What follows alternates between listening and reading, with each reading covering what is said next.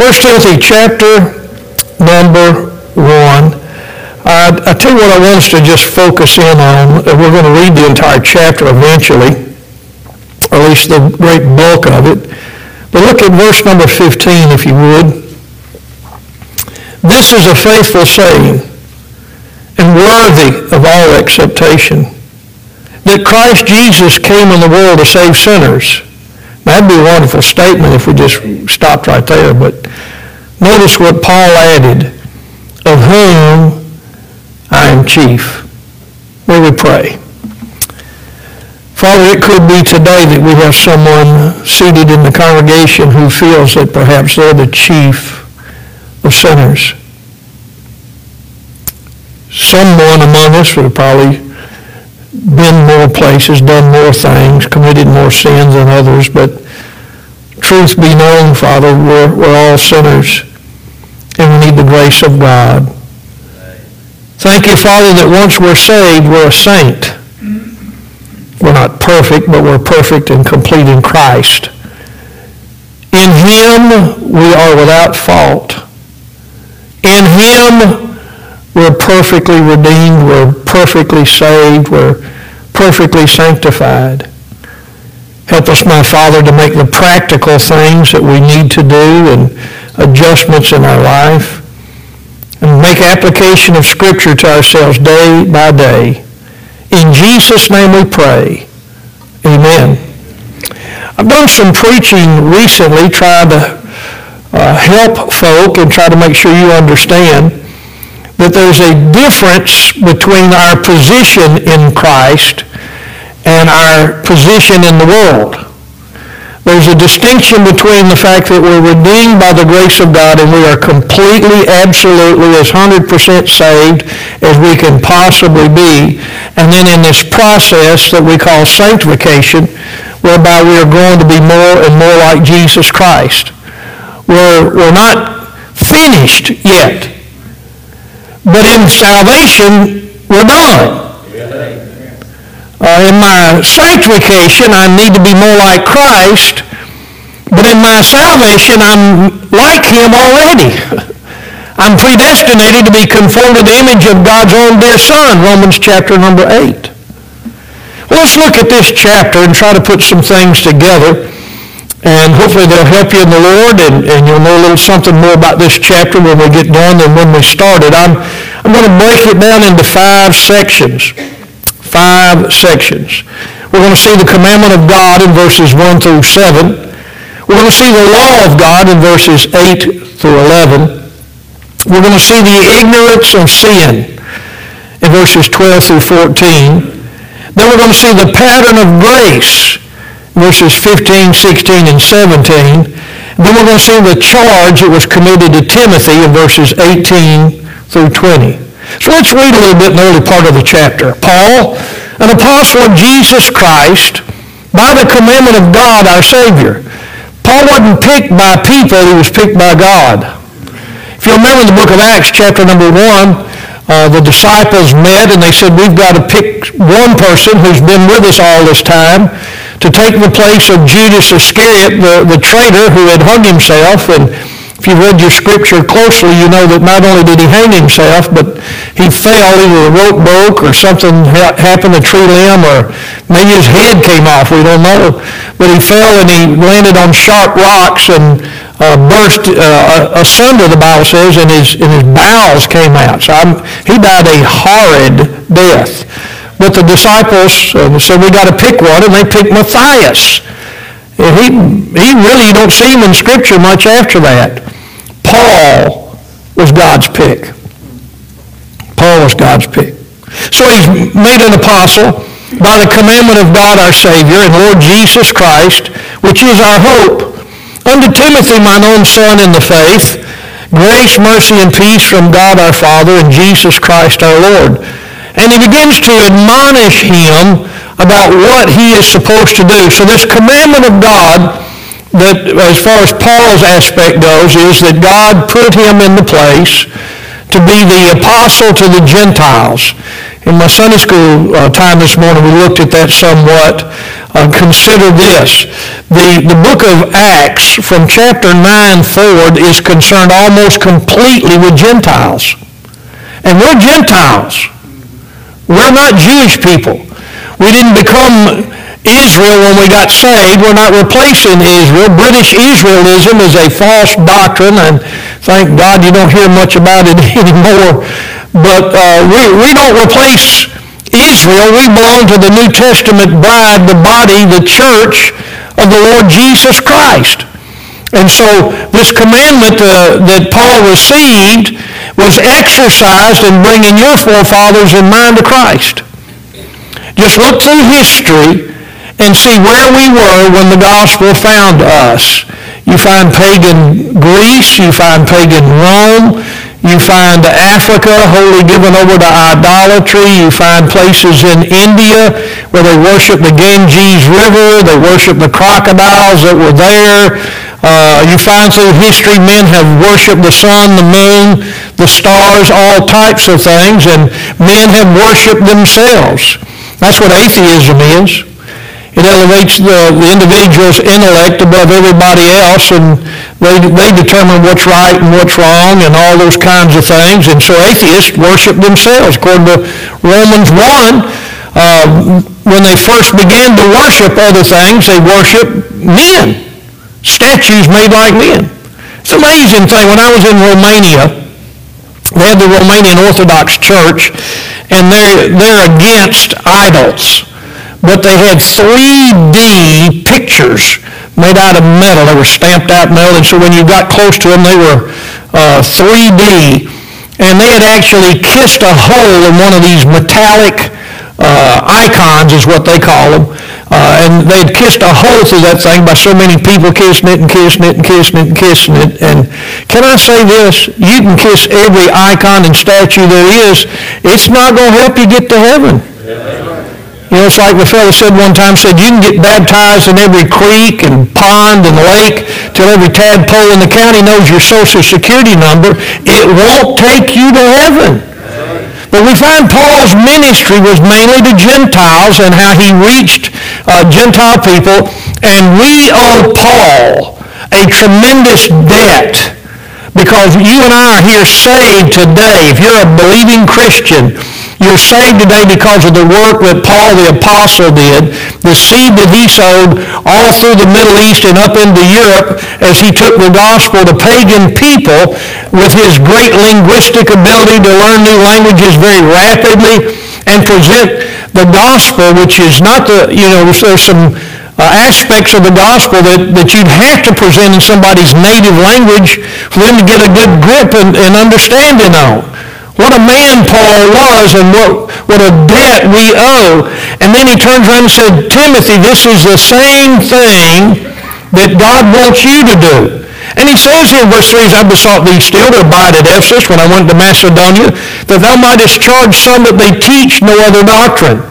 Now, you wouldn't think in early days of the church they'd have false doctrine, would you? They're just getting started, here come the wolves. They're just getting started, here comes the legalists. They're just getting started. Here come the Judaizers.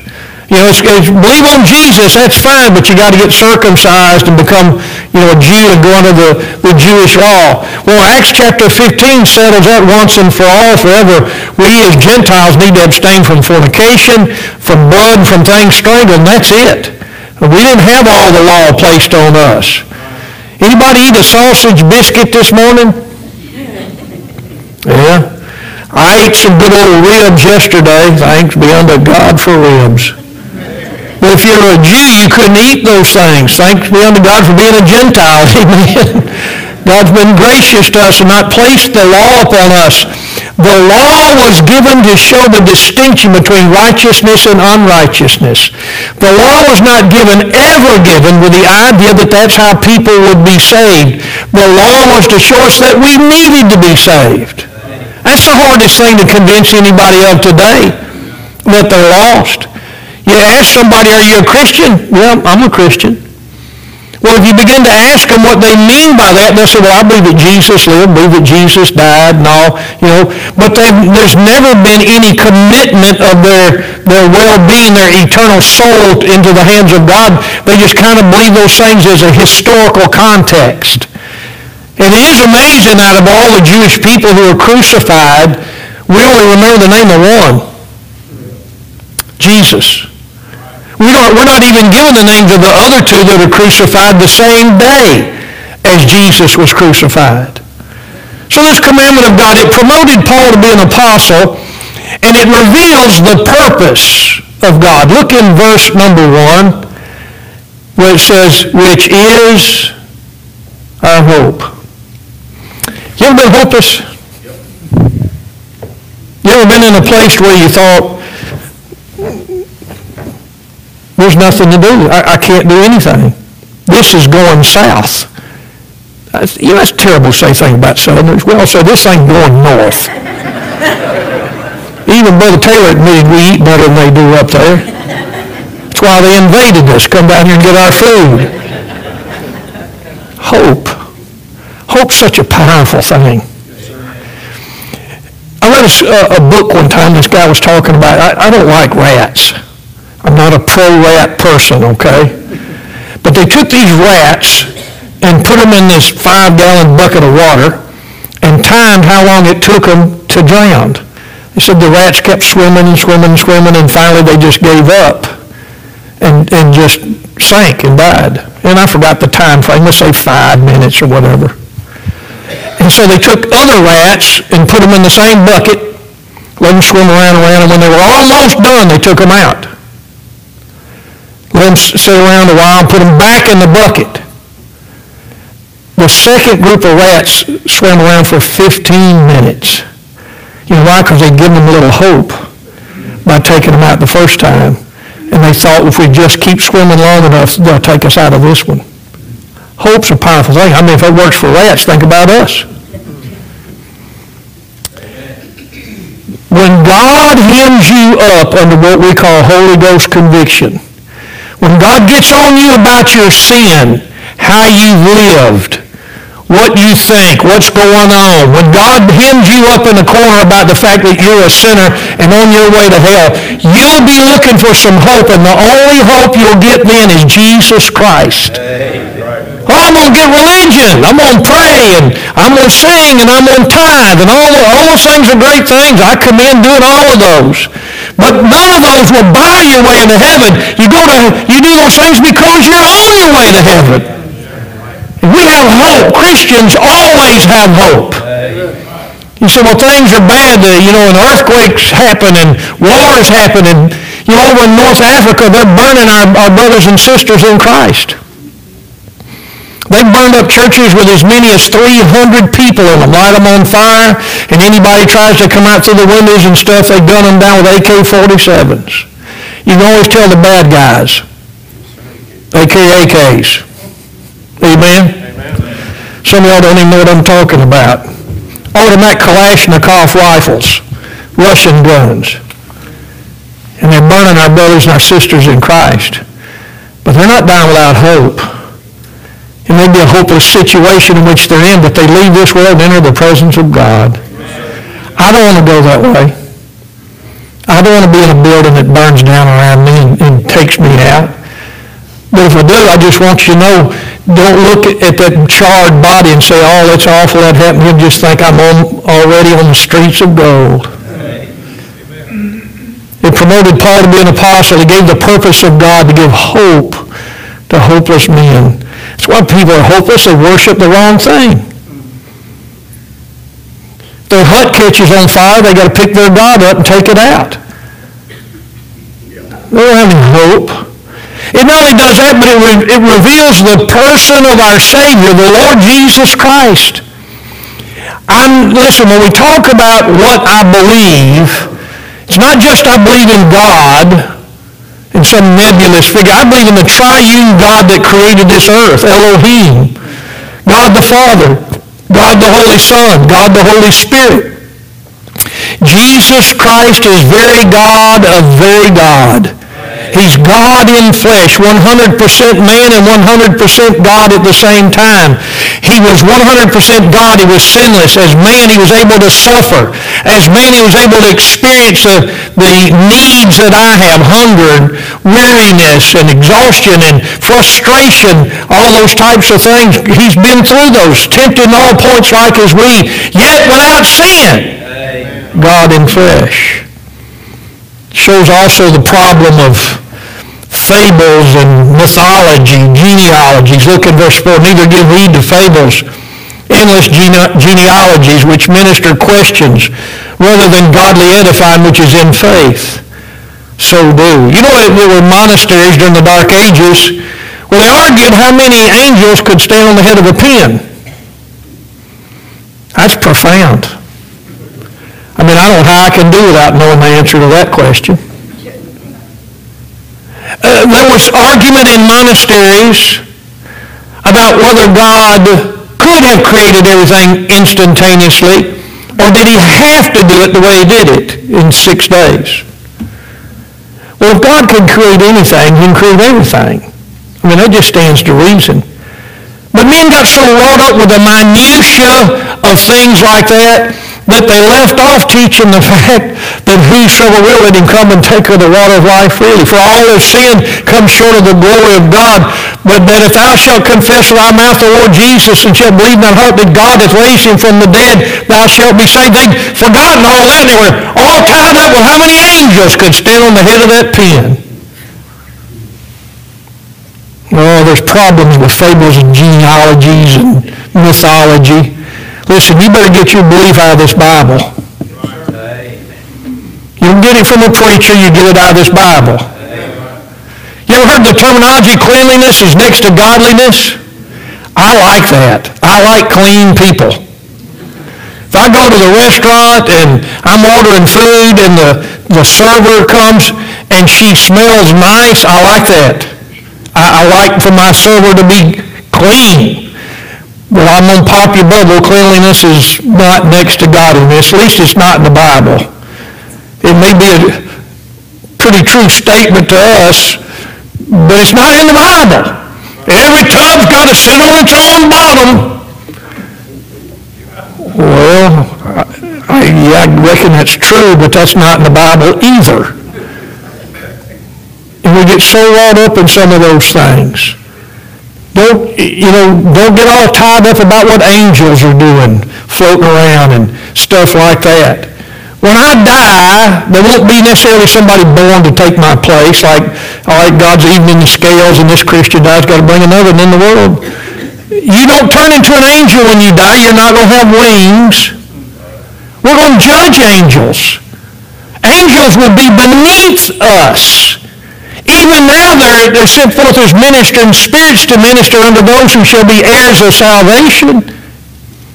Don't get caught up in those kinds of things. Then he talks about a pure heart. Look in verse 5. Now the end of the commandment is charity out of a pure heart, a good conscience of faith unfeigned. But we need that. That's the finishing work of this commandment. Paul and Timothy both had the same calling, and their calling was to preach the Word of God and tell sinners how to go to heaven. Secondly, we see the law of God. Verses 8, 9, 10, and 11. There is confusion about false teachers. Uh, let's read there in verse number 7. Desire to be teachers of law, understanding neither what they say nor whereof they affirm, but we know that the law is good if a man use it lawfully knowing this that the law is not made for a righteous man, but for the lawless and disobedient, for the ungodly and for sinners, for unholy and profane, for murderers of fathers and murderers of mothers, for manslayers, for whoremongers, for them that defile themselves with mankind, for men stealers, if you want to put that in a modern term, sex traffickers, human trafficking. I think they ought to deal very harshly very harshly with these guys that are bringing these young kids across the, our southern border, shipping them in other ways, and, and I don't care what nationality, skin color those young folks are, they need to be protected. And these sex human traffickers ought to be hung, as far as I'm concerned. That's an awful thing, and the Bible condemns it here for liars, for perjured persons, if there be anything that's contrary to sound doctrine, according to the glorious gospel of the blessed God, which was committed to my trust. These false teachers, they, they want to be a teacher, but they just conjure up something of their own. They're not connected to God, but yet they want to be seen as being spiritual. Have you ever thought about how funny that was in the Old Testament? Jeremiah, the weeping prophet, warned the nation of Israel, don't do these things, you do this, God's going to judge you.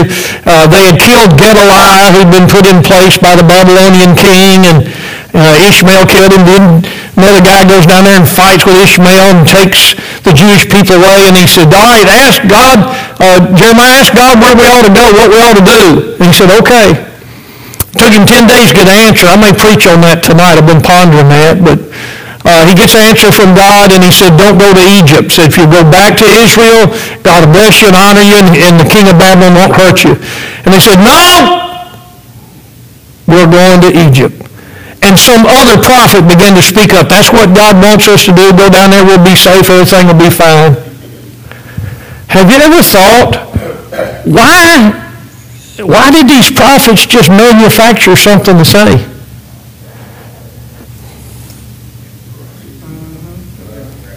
Make the king happy, he'll put a little money in your pocket.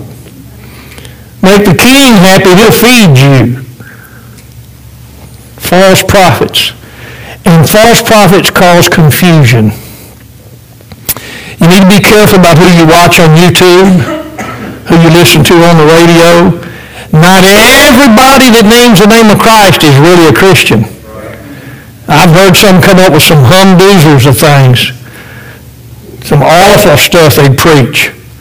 Be careful who you listen to. Measure everything that anybody says, every preacher.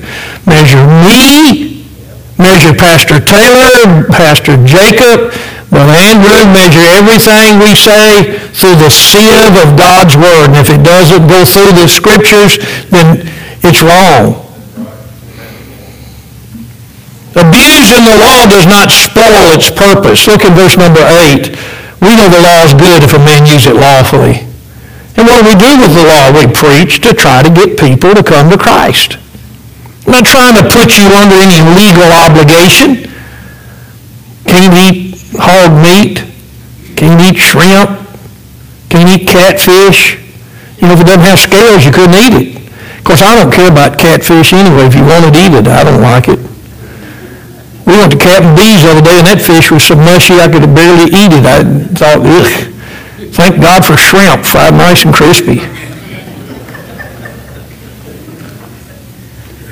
We're not trying to go under the law. We're not trying to be law keepers. We're not meeting on the Sabbath. We meet on the first day of the week. We're not law keepers. Abusing the gospel does not change its power. The law is not made for righteous man. What does it do? It condemns folks. Even if they're teaching falsely, the, the law will still show them that they're a sinner. And by the way, false teaching will never conquer the cross. I read Erwin Lutzer's book, The Cross in the Shadow of the Crescent, talking about Islam, supposed to be the world's fastest growing religion. I don't know if you know this or not, but they've left the back door open. A lot of Muslims getting converted. Maybe a bunch going in, but there's a bunch of them coming out. We got, I got a missionary friend, I can't tell you what country's in, but not the one we looked at today where some of his converts got to working in a town where the Saudis had built this big fancy mosque and they won the imam to the Lord and they eventually turned the mosque into a Baptist church over in Africa. You can't conquer the cross. Muslim University, studying comparative religions, which is a useless course, by the way where they were studying comparative religions, and the Muslim professor assigned a section of scripture to everybody in the class they had to read, and some of them got to reading it and got so interested they just kept reading and got saved. Just by simply reading the Word of God, God revealed himself to them, and that's why we need the scriptures, and they got covered. You're not going to conquer the cross with all this nonsense. I've read the last page of the book. Uh, we read a little bit in Revelation 19 this morning. False religion's going down. The church is going to be in heaven. The law reveals our sinfulness to us, and we certainly need to know it. The ignorance of sin, verses 12, 13, and 14. Paul said, I thank Christ Jesus our Lord who enabled me, counted me faithful, put me in the ministry. And before he was what? A blasphemer, a persecutor, an injurious we don't use that term very much, do we? But it meant he beat people up. He physically abused people. But I obtained mercy because I did it ignorantly in unbelief. Ignorance is not an excuse. If you're driving down the road doing 95 miles an hour because you're on I-95, and the speed limit says 65, and they pull you over, and you say, well, I thought this was a special thing. You can plead ignorance all you want to, but Dudley Do Right's going to write you a piece of paper out that's going to cost you some money. That's just the way it is. Ignorance does not excuse sin, but you what sin does, it makes you ignorant. Exactly what it does. Mr. Richard Dawkins, Professor Richard Dawkins, wrote a book called The God Delusion.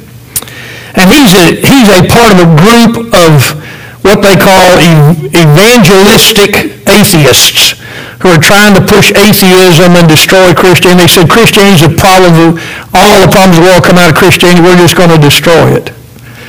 Mr. Dawkins, in his book, began to talk about some things. I guess he's trying to do away with miracles. And he said, he's a professor at Oxford University, if I remember correctly, that a marble statue could actually wave its arm if all of the electrons and protons and neurons, and in this case the morons, all began to move in the same direction, said a marble statue could actually wave its arm. He really believed that, didn't believe that Jesus Christ was born of a virgin, died on a cross in his place, and rose from the dead three days later. It's just amazing. I can't remember the exact quote. Stephen Hawking said Christianity is a religion for people that are scared of the dark. Some guy answered back, said atheism is a religion for people that are scared of the light. Sin binds us. I'm going to give you three things that sin will do to you. You need, you, you need to think about these. Number one, sin has a great impact on us and we are blinded. We're blinded to its impact in our life. Sin does all kinds of things to you. It'll make you do things you didn't think you ever would do. You know the old saying, sin keep you longer, take you further than you want to go, keep you longer than you want to stay, and cost you more than you want to pay. It, it's all those things. But sin just puts blinders in front of you. And you can't see your way to God. Just look at people who, who get involved in drugs. Listen, drugs are not new. They've been doing dope for thousands of years. And yet people think today it's not going to do to me what it's done to everybody else that's tried it. And so they'll shoot heroin in their arms or smoke cocaine or smoke crack or mess with some other kind of drug, crystal meth we had some experience with that with my brother-in-law. And we think it's not going to do me like it's done everybody else. How dumb do you have to believe, be to believe that? That you're going to escape. You're going to be the only person in the history of humanity that escaped its clutches. Sin blinds us to the impact of sin in our life. Number two, sin blinds us to the, the fact that Christ has paid our penalty. Sin, listen, the devil doesn't care how religious you get. You can get plumb religious. I mean come church every service. By the way, I commend coming to church every service. God's people ought to be at church as often as they humanly can be. You might miss out on the Sunday night when God cuts a bee tree. But it binds you to what the fact that Christ has paid your sin debt, and it makes you want to do something. What must I do to be saved? Well, the answer back is believe in the Lord Jesus Christ, and thou shalt be saved in thy house. What, what must we do to work the works of God? And Jesus said, believe. It's not something you can do, but will make you think you can. It'll make you try to do something. I'm, I'm going to get plain religious. I'm going to pray, and I'm going I'm going to read 10 verses a day in the Bible. I'm going to feel, I'm going to feel religious when I'm in church. You do all that kind of stuff. It's all been tried before. The only thing that works is believe in the Lord Jesus Christ, and I shall be saved in thy house. Sin will blind you to forgiveness. If your marriage is going to last, you're going to learn how to forgive. Luigi and I have been married how many years, baby? 51 coming up next month. I've had to forgive her. Once or twice, maybe. Fellas, and I, I mean this in all sincerity, guys, let's get honest just a minute.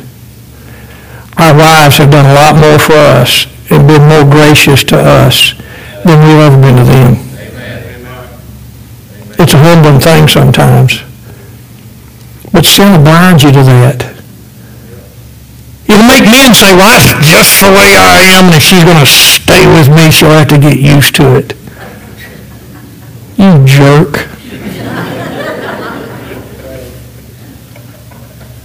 but that's what sin does to people. Sin will cause you to try to get even instead of forgive. Forgiveness is such a powerful thing. It's wonderful when you forgive people and all of that pent-up pressure and all that pent-up anxiety just goes. And then no matter what they say or do, you can just smile and say, I've, I've forgiven. Mercy and grace are God's answer for every single need, verses 13 and 14. And then we see Paul's personal testimony. In verse 15, he said what? This is a faithful saying and worthy of all acceptation that Christ Jesus came to the world to save sinners, of whom I'm chief. That's the pattern of grace. Paul said, I was the worst. I was the worst. I, you know, they've got a pretty good argument for that at that point. Along comes a fellow by the name of Mao Zedong, and uh, he killed, I forgot how many millions of his people, but a lot of them are Christians. And then there's this fellow by the name of Joseph Stalin. These are all wonderful people. Just ask any college professor. They'll tell you how nice these folks are. Who starved the Ukraine nearly into, into oblivion and who murdered untold numbers of people and incarcerated Christians and abused them just awful ways. But Paul said, I was the worst. I was the worst. In the book of Acts chapter 9, verse 1 and 2, Paul's on his way to Damascus, and he's going to arrest men and women. He's going to put them in jail. He's involved in their deaths. And on the way to Damascus, God shone the light out of heaven and knocked him off with the Cadillac of his day, a donkey. Put him on the ground and blinded him for three days. And brother, when the scales came off of Paul's eyes, Saul, soon to be called Paul, God set him on fire for Jesus. Amen. And he went out that way. They chopped his head off, but he went out still on fire for God. Jesus came into the world to save sinners. God intervened. I, you heard me say this before. Well, all the, the hordes of hell, all the demons of hell, and all of that that have been turned loose on this world, God's answer was a lamb. Behold the Lamb of God which taketh away the sin of the world. And when you get to Revelation chapter number 5, and the angel says, uh, Behold, the lion of the tribe of Judah hath prevailed to open the book and loose the seals and the look thereon. John said, And I beheld a lamb as it had been slain. When Jesus introduced himself in the upper room to the disciples who were so scared they shut the doors and the shutters, he said, here's my hands and here's my side. It's me. Then were the disciples glad when they saw the Lord, the Bible said. God intervened in this world and he sent his son Jesus Christ to be our, our Redeemer. He came to save sinners. For God so loved the world that he gave his only begotten Son, that whosoever believeth in him should not perish but have everlasting life. For God sent not his Son into the world to condemn the world, but that the world through him might be saved. He could have condemned us, but he didn't. He could have said, this is what you should have been, and I'm going to exterminate you and start over. But he didn't. He let his son go to Calvary's cross and put all of his infinite eternal wrath on top of his, the shoulders of his son. And Jesus, the Lamb of God, died in your place and in mine. Paul was a murderer. You and I are guilty of the death of Christ. I've never killed anybody. Yeah, you killed Jesus. Right. He was nailed that cross because of your sin. And if he hadn't been, you'd be on your way to hell today. That word chief, where he said, I, I was the chief of sinners. I looked the word up, thought it might say something. You know, I heard somebody say one time, if he'll save the chief, he'll save all the Indians, but there's no ethnic connotation like that in the scripture. The word chief just simply means the foremost, the one out in front. He was the pattern of a Jew who hated Christ, and he became the pattern of a Jew who believed in Christ. Let me read a little quote to you. Time's getting away. That so it might stand upon record to the end of time, for the encouragement of all others in every age and nation who believe in Christ, and rely on his merits and grace for the pardon of their sins and the gift of eternal life, to, pre- to prevent their being bowed down in discouragement by looking back at the number and nature and grievousness of their sins. If you get saved, you're forgiven of whatever you've done. You say, oh, but maybe I sinned so bad God won't save me. You can't find that in the Bible. The pattern of grace continues. Every sinner saved the same way today. We got saved the same way Adam did. Adam believed God. On October the 28th, 1974, Freeman Weems believed God. Got the same kind of salvation Adam got. Same kind Paul got. I'm not perfect. I've struggled. I'm, you know, I'm a man. I'm a human. I, I got issues just like you do. But every once in a while, God will pull back the curtains of, of invisibility. You get kind of a little spiritual glimpse into heaven, and man, it puts some fire in the boiler then. Circumstances may vary, but grace does not.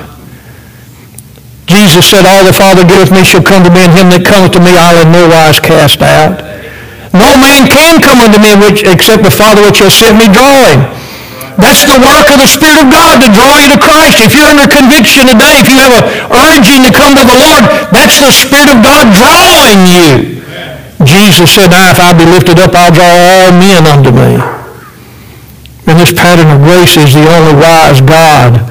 Verse 17, unto the King, eternal, immortal, invisible. The only wise God be honor and glory forever and ever. Hallelujah, what a God we serve. When we are spiritual, Serving the Lord burns in our heart. We like it. Notice the conflict that Timothy had to face. Verse 18, warfare. Warfare. Here's the two areas where we fight. Number one, being faithful. Just be faithful. Sin will weaken you. Sin will sap your spiritual strength. And then keep a good conscience. Can I say this as strongly as I know how? Don't accept defeat as being permanent. You're not the only Christian to make a mess. You're not the only believer to fall flat on his face or her face. You're not the only believer that maybe has done something that, oh, it'd be, I, I hate for anybody to know this. You're not the first. And if you fell and you landed on your face, you sinned against God, can I encourage you? The Bible says if you confess your sins, he's faithful just to forgive you your sins and to cleanse you from all unrighteousness.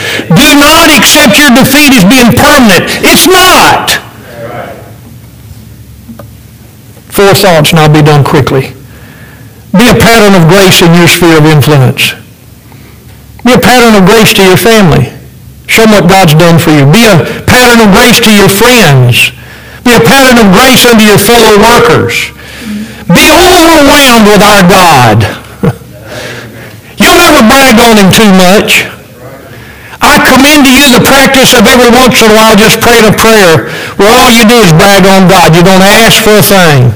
Just brag on him. Start reading off his names. El, Elohim, El Elyon, uh, El Shaddai, Jehovah Sabaoth, Jehovah Nisi, uh, the Lord our banner, the Lord our righteousness the Lord Sabaoth, the God of the military armies of heaven. Our, we got a great God that we serve. Brag on him. Behold him in your devotional time. Be consumed, be overwhelmed with the person of our God. I'm not serving some little God that big I can slip in my pocket and walk around with like the Egyptians did. My God fills up space, but space doesn't fill him up. I can't go anywhere where he isn't already there. I can't, nothing can happen to me that he doesn't know about. I serve a great and gracious God. Be convinced of mercy in your life.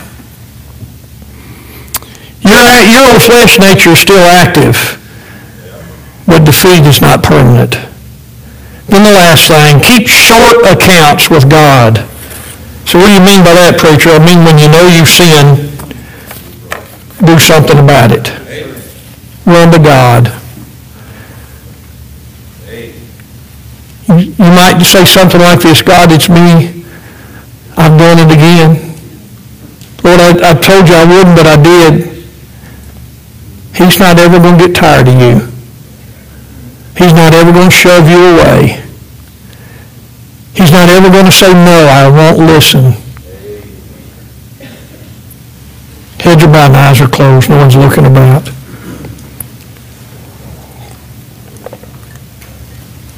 The Bible says, let us come boldly under the throne of grace. Let's sing Just As I Am. This morning I think it's 290 something, but I'm not positive. Would we have someone that say, preacher, I'm that person. I'm the one that feels like they're the chief of sinners. I'm the one that feels like nobody's bad as me. I sure need to get saved. Would you slip your hand up and hold it just a moment? Be honest with God. God already knows. So I need to be saved, preacher. I know I'm not. I sure want to be. Would we have a Christian that slipped a hand up and said, preacher, I've messed up. God knows I've messed up. I need some help. God bless you. Thank you. Anyone else, would you just slip your hand up and hold it a moment so we can just pray for it and ask the Lord to minister to you. Let's stand our feet with our head bowed and our eyes closed. Father,